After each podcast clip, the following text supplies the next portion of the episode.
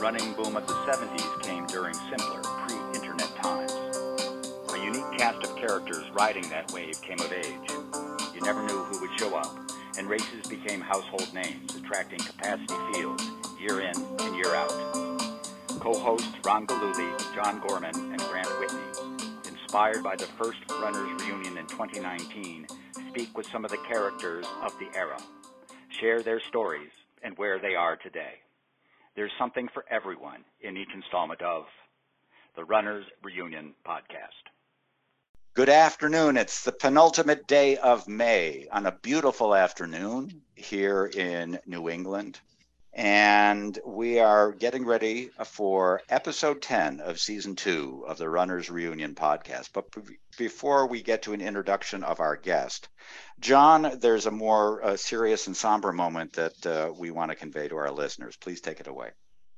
Yeah, Gerry, it's unfortunate. Um, as runners, we, we meet a lot of people uh, in our travels, um, and it's always great to make friends and uh, learn about people. And one person who, when I was started my running comeback in 1981, um, this guy was in one of the uh, persons in charge of the Johnson Wales Athletic Club racing team. When I joined the team, it was very welcoming, and uh, he was a fast runner and did a great job with the organization. Uh, over a week ago, we lost Ray Nelson uh, to colon cancer. I was kind of shocked. I was very shocked. Uh, Ron Galuli uh, texted me and let me know. It's, and it's one of, it was one of those messages that just uh, made my heart drop because uh, I, I, really liked Ray a lot. Uh, he, he had such a great influence uh, with running in Rhode Island and all through New England. Uh everybody who's involved in running knows Ray. Uh, he, you know, he was a calibration guy. He, he measured he made measuring courses the, the right thing to do. Uh, and, you know, someone said that people people used to do it with cars, but Ray changed all that with his um, his wheel. I guess he went with a wheel that, and he measured it to the uh, inch, and he did a fantastic job. And anybody who was a race director in New England knew Ray, and he was a great man. And um, we have uh, Joey Beagan here, who was our guest, who I know knew Ray very well and worked a lot with him and um, with a with a close friend. And Gerry, welcome to our show. It's great to have you. Um, I was wondering if you had had a few words to say about about Ray Nelson. Um, welcome. Well, um, I met uh, Ray in 1976 at the first Ocean State Marathon. Um, and uh, he was basically uh, a marathon runner. Uh, I uh, knew that he uh, ran the best at two, uh, 223. But uh, beyond that, he was a mentor and a coach and measured courses at a time when very few courses were standardized. And you didn't know what distance you were really running. And um, he made it his uh, life work to uh, certify courses. And he was self taught. He bought a uh, Jones counter, which is a measuring device, and uh, would often do it all by himself um, and made uh, elaborate maps that in his eulogies on Facebook, uh, people uh, said that they were pieces of art, and down to uh, the millimeter, it, it just fantastic things. And he helped me a lot on uh, road racing and, the Ocean State Marathon when I became a race director of that, and he'll be sorely missed. Yeah, I just wanted to add um, you know, condolences to Ray's family. He was the first guy that I knew that did extremely high mileage. He was a mileage nut. I think one week he ran 170 miles, and uh, everybody knows that uh, his certification was um, his pride and joy. And if you knew if he ran one of the courses that was certified by Ray, it, w- it was accurate. Let's just take a moment there, gentlemen.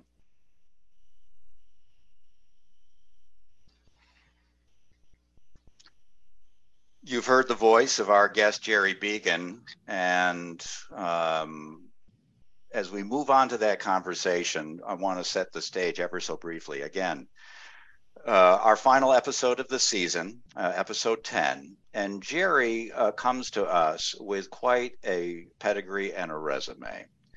Many of you will know him from Front Runner magazine, his work with the Front Runner uh, Athletic Club, his coaching expertise. He played a pivotal role in both incarnations of the Ocean State Marathon. And this past summer, he was inducted into the Rhode Island Runners Hall of Fame. This is a man who really doesn't need much of an introduction. Gerry Beagan, thank you for joining us on the Runners Reunion podcast. I'm glad to be here. Gerry, to set the stage for the conversation, if I say Kenmore Square in Boston, what does that connote for you? What does that what, what does that memory and that place mean to you? Well, it was integral in my introduction to running. Uh, I never ran in high school or college, uh, and I was uh, 29 years old in 1975, and uh, Patriots Day. I went to Boston, New York Yankee game at Fenway Park. As some people remember, they would start the game at 11 o'clock, and uh, they still do, but the marathon would start at noontime. They've since changed that, of course. And leaving the ballpark, I ventured over to Kenmore Square because uh, the word was out that the marathon was finishing. I got to Kenmore Square just in time to see Bill Rodgers with his handmade singlet and his headband leading the field by a, a good margin, a great margin. And he just looked like uh, an ordinary guy to me. And uh, I said, wow, I wonder if I could do that. And uh, I caught the bug. And the next year, I ran my first marathon at Ocean State. So it was literally year to a year. That's a that's a long way to go from being literally a pedestrian or a spectator to then towing the line yourself. Do you do you remember what you needed to do in 76 to actually make it to the line? What did you have to do to qualify?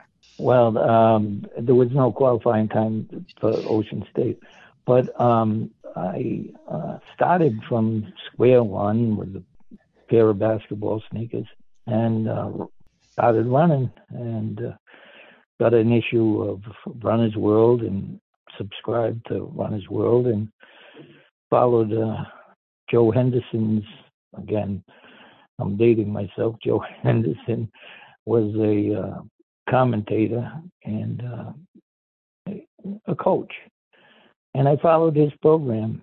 And uh, in 18 months, uh, I learned uh, by doing. Ran my first uh, Ocean State in 329. Pretty darn impressive. Literally coming out of the blocks, no pun intended without a yeah. pedigree, without that background. That's a that's quite a debut, uh, no question about. So, uh, would it be fair to say then, uh, how long did the basketball shoes last before you uh, moved on to some more official and appropriate running togs? Well, I um, uh, was fortunate to uh, know about Bobby Doyle's, Bobby and Jim Doyle's store in Pawtucket and uh, somebody advised me to go there and get a proper pair of running shoes. Do you remember and what they were? I did. Did you remember what they were? Uh, I believe they were Nikes, but uh, I I then developed uh, a fondness for Adidas. Man, uh-huh. wore Adidas for quite a while uh, during my um, marathoning career and and give us a sense. So you were you, you were saying you were quote unquote pushing thirty at the time. Um, Yeah. You know, so how would you uh, describe, if you would, the the arc of what you consider your running career, leaving aside the coaching, leaving aside some of these, you know, these other significant contributions to the sport? Well, um, once I uh, ran my first Ocean State, I was um, hooked, and um, I, like to say that uh, I didn't find running; running found me, and I gravitated to get. Uh, I was like a sponge. I, I took from Yankee runner, uh, runner's world, as I said, running times, uh, and every morsel of information I could get. And um, I found out that the Boston Marathon qualifying time was three hours for men under 40. So I made that my focus. I was fortunate enough to run 259 the next Ocean State Marathon and qualified for 16 consecutive years after that. 16 in a row, huh? That's That's incredible. Yes. Yeah.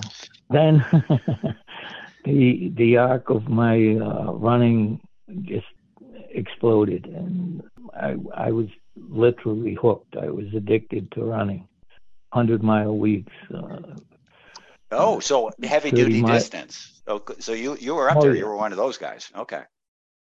yeah, yeah, and they I, I eventually uh, finished 126 marathons. Hmm. But uh, then my undoing as a marathoner came uh, in uh, 1980 81. I became jaded by the distance. I gravitated to ultra marathons, and it dulled my uh, marathoning success. Can could you elaborate on being jaded by the distance? That's an interesting phrase. What does that mean? Yeah, well, I ran my uh, PR Mhm. in 1981 in uh, Montreal, Okay. uh, 244.10. And then I uh, came back and I wanted to run six minute pace for the marathon. So I, uh, I scoped out uh, Ocean State and planned to uh, run that time. I made uh, 202 for 20 miles and then fell apart. and uh, ran almost the exact same time as I ran in Montreal. Hmm. So um, I you know, dated probably isn't the right word. Uh, I in 1982 I went to Newton North uh, High School for a 50 mile track. It was the New England Championship. I had success. I ran 727 for 50 miles, and then uh, I figured, yeah, this is the direction I want to go in That is but something. it uh, it was it was the wrong move because it dulled my legs. Ah, well, I having not run a 50 miler, I I can only speak on behalf of legs that have run a 50 mile. Seriously, that that that that is something. That that is really remarkable. John, you wanted to get in here. So, Gerry, you said you ran over 100 marathons. yeah, Yeah, so- So when did you? So you, then you got into the ultra marathons. When when did you run most of your marathons? If you got 100, when did you? Did you run 100 then start running the longer ultras, or did you run keep running marathons after you did the ultras?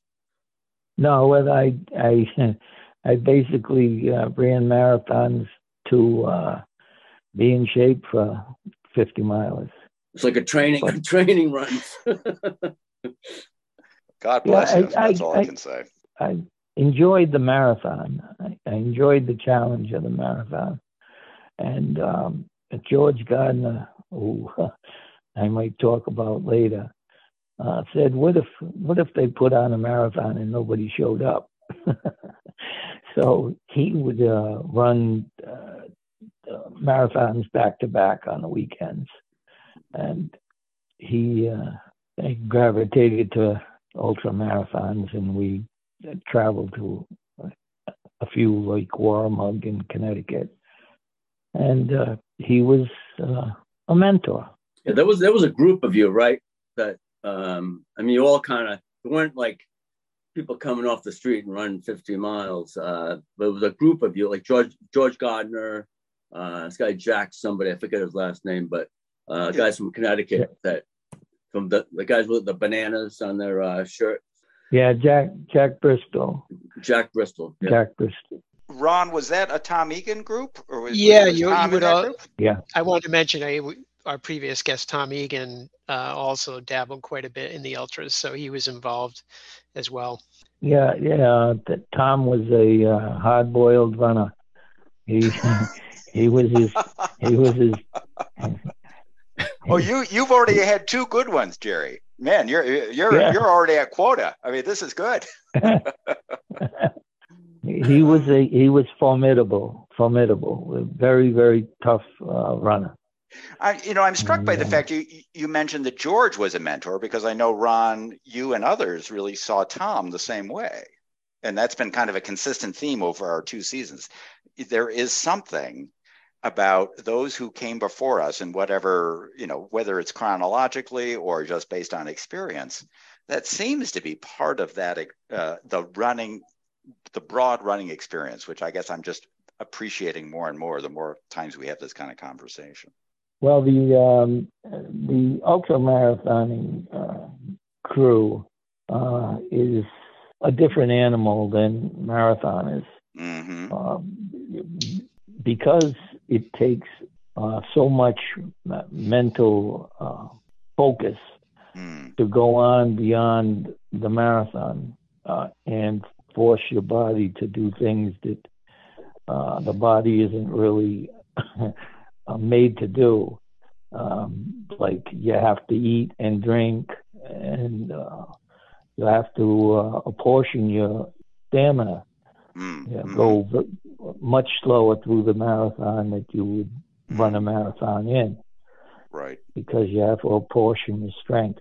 And uh, because of the mental uh, focus, uh, they're strange ducks. They're strange people. And I remember one uh, Lake Waramaug, and George uh, was focused, so focused on uh, 100K Mm.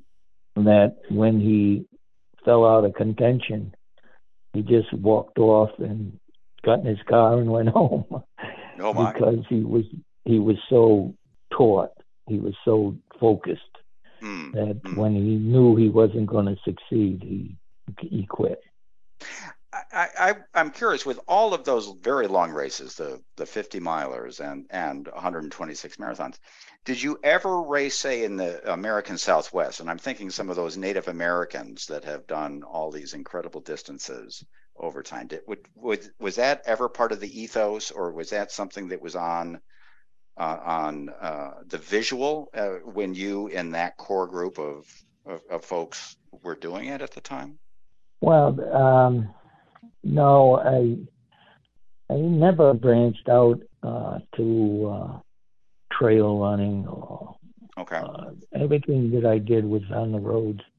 Those uh, Indians and, and, and the Pablo Vigils of the world uh, were otherworldly. Uh, Mm, and they, the Indians, uh, I think the Tarahumara Indians Right. would uh, run for days. Yeah. Yeah. No, I never gravitated in that uh, area. I, it, I'm just because that's another interesting because I do recall Ron, you would know better that Tom ultimately then did move from say the roads and he did some of those trail runs too. So I can I guess I had never thought of uh, uh, conceptually thinking about there's a couple of different ways you can do it. You can do it around the track, you can do it on the roads, you can do it off road. Um, but I imagine each of them with their own discipline. Gerry, if we can pivot a little bit, if I say or I should say, I should ask John and Ron this question first. I'm going to ask, so I am, I'm going to ask you guys a question first. If I say front runner, what does that conjure up for the two of you? Well, uh, that was the first, really first local magazine that you know I subscribed to. it's one of those it's one of those magazines that because at that point in my life running was it? You know i all i wanted to do was run and race and run marathons and know more about the local runners and listen to stories and you know what what road races are, are coming up. And uh, front runner had all that. And then of course the front runner running club that you know a lot of great guys were members of. So uh, that's what front runner meant to me front runner magazine meant, meant to me back then. And it's like it's like cool running was you know before mm. it went away. You know people would just devour the magazine. So yeah run yeah so for me i started running in high school in 1977 and graduated high school in 78 so i think that's about when the magazine started about that time. In addition to subscribing to runner's world and track and field news uh, my brother and i used to get front runner as well.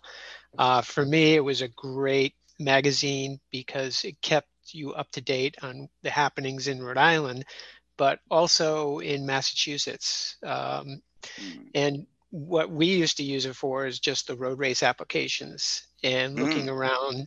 Uh, for example, I ran DH Jones 10 miler out in Amherst, Mass in, in uh, college. Uh, I had known nothing about that race uh, if it weren't for the Front Runner magazine. Um, so it enabled us to think beyond the borders of Rhode Island and compete in other other areas in Massachusetts that you would compete against competitors that you weren't familiar with and made additional friendships through the running community. But it was very community based magazine. You knew the people that wrote for it, that took the pictures. Yeah, it was just great. It added fuel to the fire for the running boom. So, Gerry, that sounds like testimonials from two very satisfied customers. So, how, how about your spin on what what got you doing it, and how did it how how did that all take shape? Well, um, I graduated uh, from uh, URI with a degree in journalism in 1975. Okay. And, All right. Um, then and uh, later in 75, I began uh, with the story, the Ken Morse career story. By 1977, I qualified uh, for Boston and went with uh, my then former wife and daughter to California by van, and I was going to get a job for Runner's World. and it was a harebrained uh, notion, but went out there and got involved in running out there, and ran marathons, and there was a magazine called NorCal Review, and uh, I wrote an article for them. And uh, lo and behold, uh, I didn't couldn't get a job and came back for Boston 1978. My first Boston was running uh, with the Pawtuxet Valley Striders. We had a newsletter before I left. One of the members who uh, helped me on the newsletter encouraged me to start a magazine. So in 1979, I published the first uh, Front Runner magazine. It lasted into late 1981. Had difficulty uh, obtaining sponsorship. I would get uh, Bill Rodgers Running Center and other running shops, uh, Larry Olson's. Curiously enough, uh, his uh, store was Front Runner, mm. and uh, he was the late Larry Olson. He's no longer with us. I was encouraged by the running community, and uh, subscriptions didn't keep up uh, to pay the bills, and it had to go. But uh, we had a good run, and um, no pun intended. I, I'm, I'm, yeah, I'm I'm proud uh, that we branched out to Connecticut, uh, Massachusetts, New Hampshire, and Vermont. Uh, we covered all the races we could personally. And then uh, when uh, race organizers caught on, they'd send in results. And we had contributors. Nobody made any money, but it was uh, a labor of love. Uh, Scott Mason, who you all know, uh, broke his teeth on as a photographer. He'd never had a camera before. And, How did yeah. I mean, it, it, it takes a lot of, uh, uh, the word is either chutzpah or gumption or whatever. Just, you know, you come back from that trip and say, gosh darn it, I'm going to do it. That really is, Mm. you know, that's, that's leadership. That's entrepreneur, that's entrepreneurialism. You know, it, it, it's, it's, it's all of that. How did the magazine and the, the uh, front runner AC fit together? I guess that's something I'm curious about. Which came first, the chicken or the egg? so to speak? Is it the magazine first, followed by the club, or or was it a little bit at, or simultaneously, or how did how did that come about?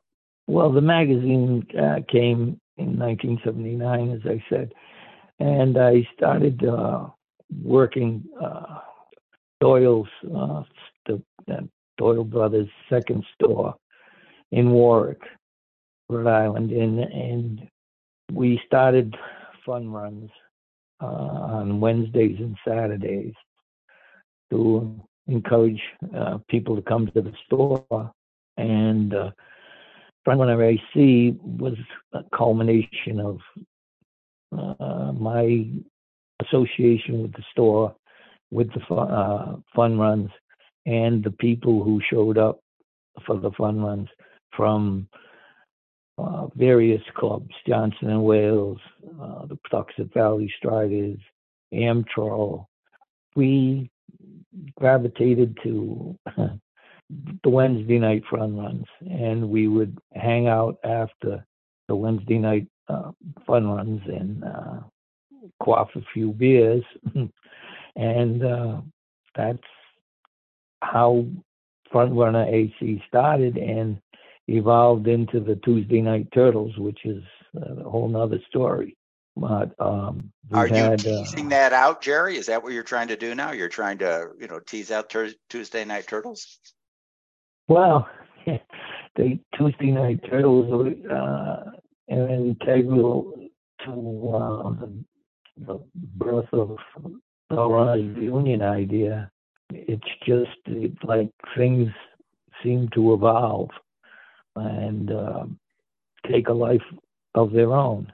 The same people were involved in Frontrunner AC who became vanguards of the Tuesday Night Turtles because we the fun runs went out of business with Doyle's store going out of business, but we still gathered after the Tuesday night runs by what we call the bricked wall, the, the wall in the parking lot uh, of what was Doyle's store.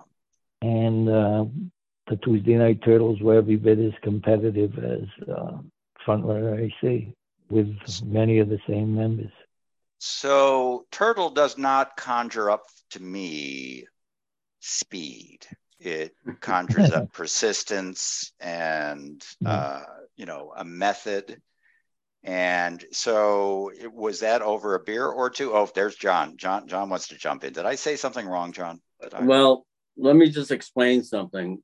Oh, this is oh this is a low this is a regional Yes, thing. so- okay. So Oh, I'm- Gerry- I'm totally in it Gerry now. will agree with me on this, but so I think I think uh, Tuesday Night Turtle is is kind of like a cover. It's it's a uh, I don't know. It's it's a trick. So what? Ah, T, yeah. So T Tuesday Night Turtles is actually TNT dynamite.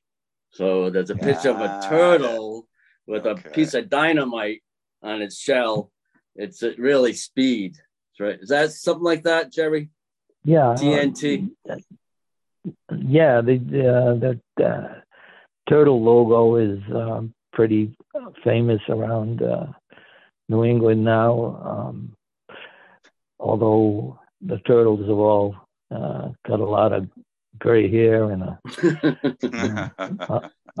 a lot of dead dead legs, but uh, we had a good run, and there's a new young uh, group who uh, embraced the the idea of uh, turtledom, as we called it, and uh, they're not as uh, uh, strange as we we were, but they take uh, the sport seriously. Help Yeah, me. they were, they were very. I'm sorry.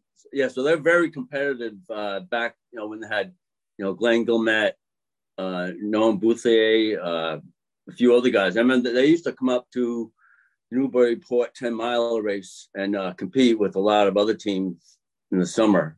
Very competitive. Well, the uh, Ray Nelson was uh, integral, and he um, published a uh, newsletter which was uh, a, a, spoof uh, on what it meant to be competitive, and uh, we we never took the competition that seriously.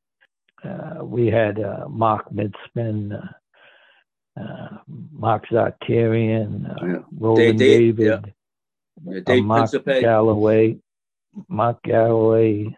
Yeah, we had some hard charging runners. Mm-hmm.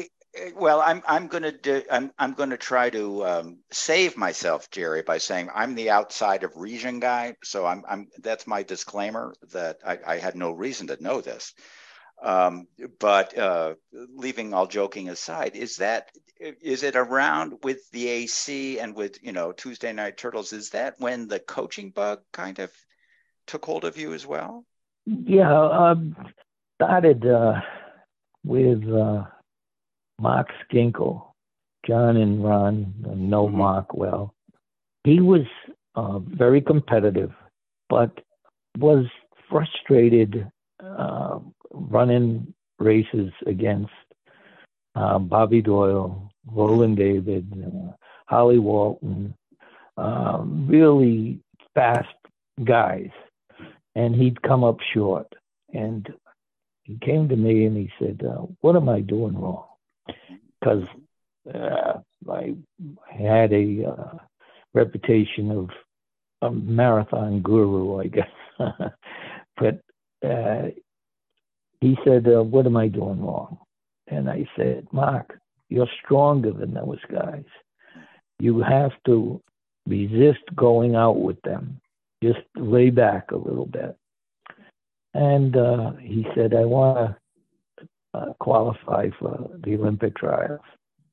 This was in 1983, 84.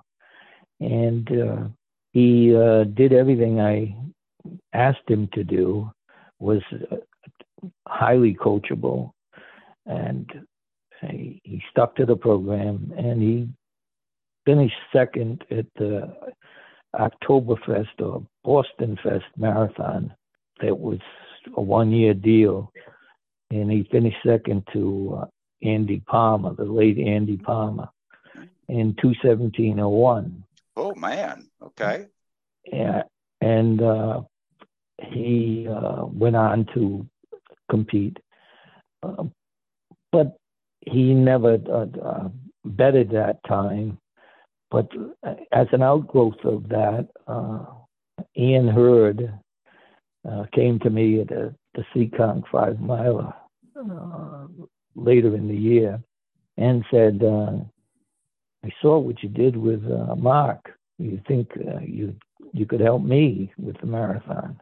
And so I began uh, coaching, and she had a great year in 1984. she was third woman at Boston with 237.12 and went on to win Grandma's and Toronto marathons. And then I coached Mark Galloway, who was going to be my crowning achievement. He was young and extremely talented, but he had the calling of the ministry. Hmm. And to this day, he um, talks about uh, me as his mentor. And uh, so I had uh, quite a bit of success. I, I'm quite proud of uh, those uh, achievements. What what was it about coaching? Because as a coach, unless you know, there are a few examples. You you you don't get the notoriety that the athlete does by design in some respects. So if you're willing to take a back seat, as many coaches are, for you, what was it? what was it that that motivated you to after mark take up with anne and after anne you know take it up with others and and then leading to mark galloway with um, i felt that um, my marginal talent uh, built a success that was motivational i had to motivate myself to maintain a job, maintain the magazine, maintain my training, and I steeled myself against the uh, distance and uh, pace. And that's what I concentrated on in, in, in coaching. Is I tried to uh, get across that you had to callous yourself against the distance and and the pace.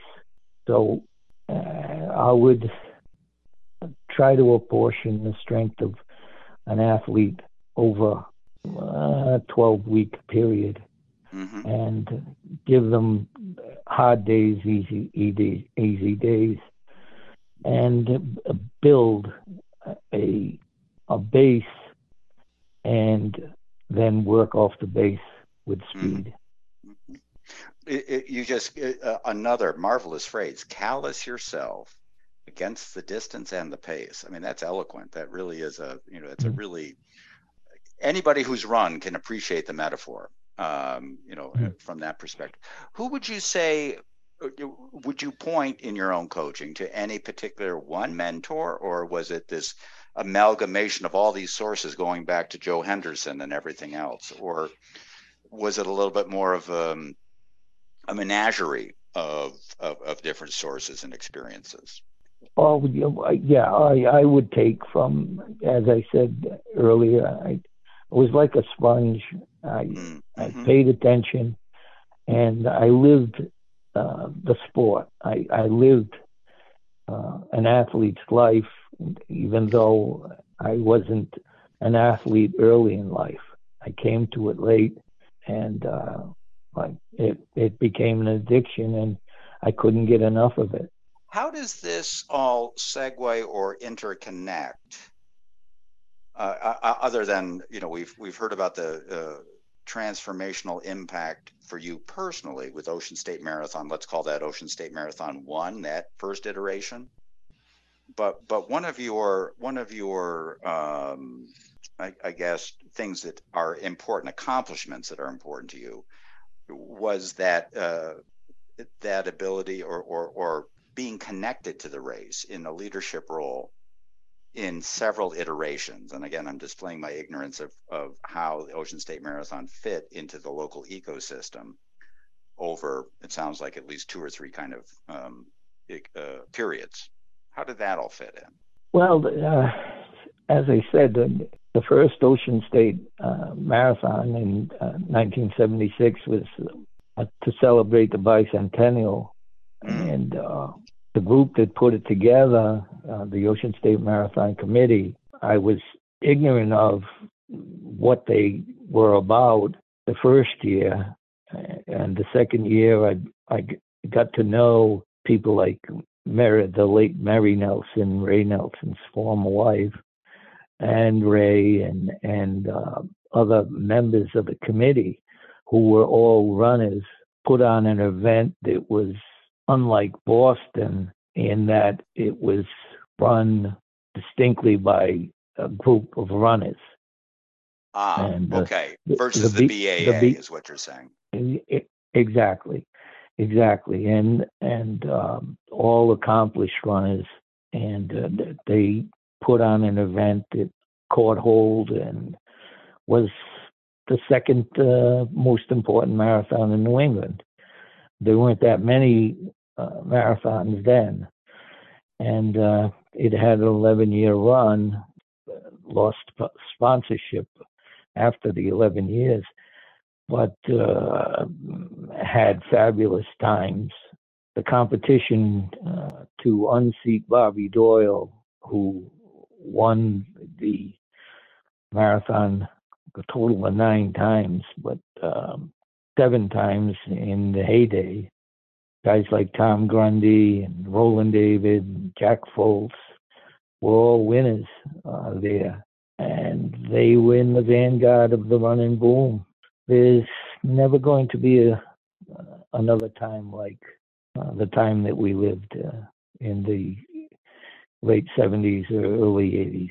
Uh, now is now are you describing just that first iteration of the Ocean State Marathon? Because I thought I had understood that you were also now involved in the more current, or maybe I'm misremembering. Yes, yes. Uh, once the uh, Ocean State Marathon in Newport uh, went by the boards, there was an interim of four years, four or five years. Uh, there were a couple of Rhode Island marathons, but they were never of the caliber of uh, the Ocean State. And in uh, 1993, Mary Nelson, Ray Nelson, and a group of runners, we decided we were going to revive the Ocean State Marathon. And in 1993, there were two marathons in Rhode Island a week apart. It was the Ocean State Marathon on Halloween and the Rhode Island Marathon. The Ocean State Marathon ran from Narragansett to Warwick, and the Rhode Island Marathon ran in uh, circuits in Providence. And uh, both races attracted uh, 500, roughly 500 runners. So we were successful. The Rhode Island Marathon ceased to exist. And then the, the Ocean State went on for 11 years and was very competitive. Uh, we had runners from Kenya, Ethiopia, Russia, Ukraine. We we had a good run. Wow, that's something. John, you you wanted to get in there. Yeah, so uh, I may have mentioned this in previous podcasts, but yeah, I remember 1981 Ocean State Marathon it was my first official marathon, and I ran 237, but came in 42nd place. I mean, it was like Very holy cow! You know, what's the guy got to do? The guy to move up, you know, in place. But I think the winning time for Newport Marathon, I don't know, a month ago or two months, was around that time you know, 237. You just like, I still have the printout of the results and the names in from one, I think, I think uh, Jack Fultz won it. But the names in between are just like, you know, who's who of New England running. And I remember running the course, and there was a couple of guys, I don't think they were from Rhode Island, but they were uh, from maybe Massachusetts, Vermont. And I remember them, them chatting, and they said, you know what? This is the nicest marathon. You know, you, know, you can't beat the scenic view, the mansions. It was just, uh, you know, it's three loops, but boy, you, I like to see the, the I, I like to see the uh, mansions again. I'll look on the other side of the street and the, you know, the, the ocean, ocean drive. I mean, Gerry, it was a great, great marathon. Uh, and then, like you said, very competitive. And it stayed that way through the years. Oh, yeah. Yeah. Oh, yeah. Know, yeah it, it seemed they they like people were gravitated to the race because it typified what uh, regular runner wanted to be part of. Uh, Bobby Doyle was so inspirational hmm. that he encouraged or, or met all all competition. I remember the Cumberland boys, Ratcliffe and Grundy and and the, Ratcliffe brothers, and all uh, looking at uh, Bobby Doyle with a target on his back, and they Bobby just uh, brought that out in people. He was so good at what he did. He, he and he pointed to uh, Newport every year and took on all comers. And that's why the times were what they were, because the competition was at such a high level. He took on all comers. He was he was extraordinary. Well, that is it, it, it's an interesting story, and John, thank you for putting that into context because we've obviously ridden waves um, where we've had that kind of continuity and such over time. Gerry, as we as we think about winding down the podcast, uh, you have been involved and and at one point somebody maybe in this group or or in another source said something about if there was a Rhode Island Mount Rushmore that you would be on it. Do you agree with that? Or do you think that's a little bit too much? No, that's that's then no, that's overkill. That's overkill. That's okay. overkill. Hey, wait a minute. I, I'm the one who said it. Oh, it was you, Gorman. I, hey, I, I'm, I'm, All right, I yeah. plead uh, agnostic here. if you But don't want to, if you don't want to be on Mount Rushmore, fine. We won't put you on there. But no, but I somehow you- appreciate the thought. Well, and somehow you got yourself into the Hall of Fame too. So you know something's going on there, right? So That I I think that being the first uh, so-called inductee to the to the uh, Rhode Island Runners Hall of Fame is uh, a bit of excess, but um, we uh, legitimized the Hall of Fame uh, last year by inducting uh, Bobby and uh, Ann Hurd. Hmm. So it's a legitimate uh, entity now. So, uh, Grant, before we go, we want to mention the actual Runners Reunion party that Gerry is on. What uh, you said, uh, July 22nd, a Saturday night. Tickets are going to be on sale in the next couple days. Yes, they'll be on the site. Uh, Scott is working on the logistics and should be available. Uh, it's uh, going to be held at uh, Patrick's Pub, um, Smith Street in Providence. And I don't know exactly what the time frame is. will Gerry? Will alcohol be served? Uh, uh, abundantly, abundantly, yeah. Would would there be a place nearby where I could rest my my weary head after yes, the beers? yes. we'll, we'll we'll get you a big soft pillow. All right. I just, uh, I think the Galway pub in Pawtucket is going to be too far to have another reunion with, uh, it was last year with Gerry Beagan, I know, um, Charlie, Charlie Brady, Paul Hammond, myself closed the place. So mm, maybe there might be a pub nearby on Smith Street that, uh, you know, we could venture out to after hours. Oh my goodness! Oh my goodness! What a tawdry group we have here. Well, I want to. I, I, you know, this is this is a, a marvelous opportunity to kind of connect and weave in a, a number of names um, and experiences that we've touched on over the last two years. And Gerry, you've really been a glue factor in in all of this, and for that, we're very much grateful.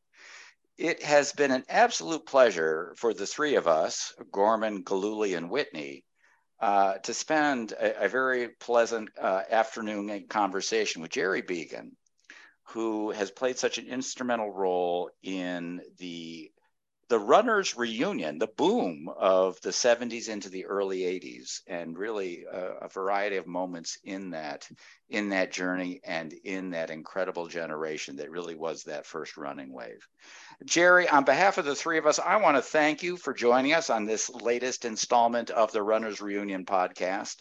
And I look forward to seeing you along with uh, Gorman and Galooly uh, on July 22nd when we're, we're going to gather again in person.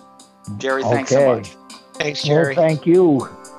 Thank you. All right. Thanks, Gerry. We'll see you in July. All right. Take care. All right. All right. Pass the word. Pass the word.